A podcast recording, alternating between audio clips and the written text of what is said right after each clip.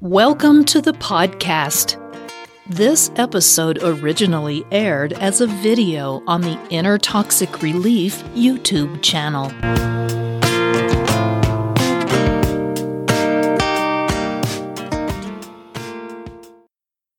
Inner Toxic Relief presents Can a Narcissist Pass a Psychological Evaluation? Diagnosing narcissism is notoriously difficult. Narcissists are skilled liars as well as talented actors, so how can you be sure that their answers are ever genuine? Indeed, one of the central characteristics of narcissistic personality disorder is that the sufferer does not think they have a problem. It becomes complicated to diagnose a disorder that doesn't impact the subject, but instead is defined by how the subject's behavior affects others. A narcissist can easily pass a psychological evaluation, especially if they are fully aware that the test is a mechanism for intervention. They don't want to cure their narcissism in most cases, partly because they don't see it as a problem, and partly because it affirms their delusional views of themselves. Why would you want to get better if you are already better than everyone else? Let's take a look at the complex ways in which narcissists approach a psychological evaluation. Who suffers most?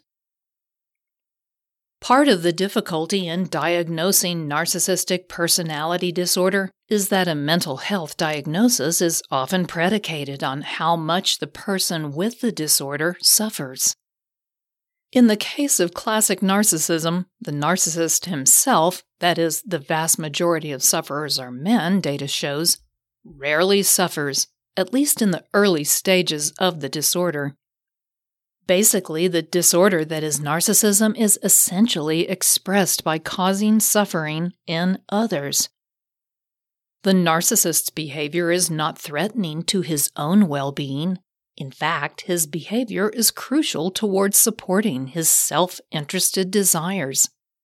His narcissism, far from being something that causes distress, is crucial in maintaining what passes for his happiness. It is only when or if the narcissist finds his life in disarray or his livelihood in jeopardy that he might be compelled to seek evaluation and help. It is akin to the alcoholic or addict hitting rock bottom, as the language of recovery has it. Once his status is endangered and his lies are exposed, the narcissist becomes vulnerable and susceptible to therapy underlying causes, and unforeseen results. Still, it isn't always so simple to dismiss the narcissist's probable lack of suffering. In fact, it is more likely that the narcissist is suffering and that the root causes of his narcissistic behavior are profoundly disturbing and damaging to his psyche. Most experts agree that narcissistic personality disorder is often caused by deeply dysfunctional upbringings that lead to negative and disruptive relationships later in life. The effects of abandonment or neglect, verbal and physical abuse, and or psychological manipulation experienced in childhood affect the narcissist deeply. It may simply be buried in their subconscious. The result of such trauma in childhood, which is repeated throughout adulthood, exacerbating that original trauma, weighs heavily on the narcissist. He is filled with insecurities, self doubt, and a lack of self realization and self awareness. This feeds his need for attention and admiration while fueling the creation of a monstrous, all consuming ego. This, in turn, leads to an obsessive search for power and control. While we all wish to have some control over our lives, the narcissist seeks absolute control over others, over events, over everything and everyone they come into contact with. This compulsive drive for power, if left unchecked, can nudge the narcissist even further down the spectrum into true sociopathic behavior. Passing the test. There are numerous diagnostic tests to determine whether someone suffers from narcissistic personality disorder, including straightforward questionnaires. The most widely used test, the Narcissistic Personality Inventory, is comprised of 40 questions, though an in person visit with a trained psychiatrist should also be recommended.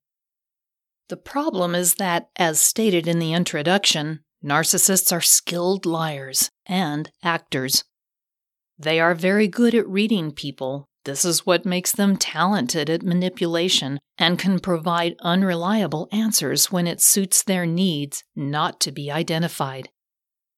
Indeed, a narcissist might view a psych evaluation as a game, one in which it serves their interests to win.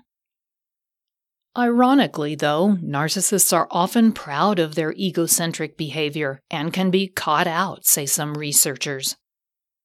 Professors at Indiana University discovered that a single question might be all it takes to identify a narcissist, though they emphasize that follow up questionnaires and professional evaluation are important. Their single item narcissism scale, or called SINS, asks only a single question of the subject. He is asked whether he believes himself to be a narcissist rating their level of narcissism on a scale of 1 to 7, where 1 is not true and 7 is very true. Because the narcissist doesn't necessarily see his behavior as negative, he will frequently freely admit that, yes, he is a narcissist. Deceiving the test. Even if in some instances a narcissist is willing to out himself when the circumstances are unfavorable to his interests, he will calmly lie. Some narcissists have the ability to pass a polygraph with ease and fool even the most educated professional if necessary. They will do just about anything to protect their ego when under threat. Thus, we find narcissists who frequently run afoul of the law they become successful con men and women or morally dubious employees and spouses. Remember, the rules are not for them, so they think. They are just as skilled at evading the consequences of their actions as they are in justifying them. However, once narcissistic personality disorder reaches this disturbing pinnacle, the narcissist will eventually suffer the negative outcomes of their behavior. Unfortunately for some, the realization that their narcissistic actions are not only hurting others, but are also hurting themselves can come too late. A narcissist can typically pass any kind of psychiatric evaluation, inducing whatever result they want. That is, they can confess their narcissism if they see that there are no consequences other than affirming their own superiority. Or they can conceal their narcissism if they believe they will be punished or otherwise made accountable for behavior they don't see as inappropriate. Once again, the important factor to consider here is that the untreated narcissist will act in their self interest solely. If they do not recognize that their behavior is damaging to others or to themselves, then they are unlikely to respond honestly or to seek help. If you enjoyed this podcast episode, please give it a positive rating and review at the same location that you downloaded it. If you have any questions or comments, meet Patricia at the Inner Toxic Relief YouTube channel or on her blog at innertoxicrelief.com. Don't forget to check out all the links and resources in the show notes. We do appreciate your time. Thank you, and we'll see you next time.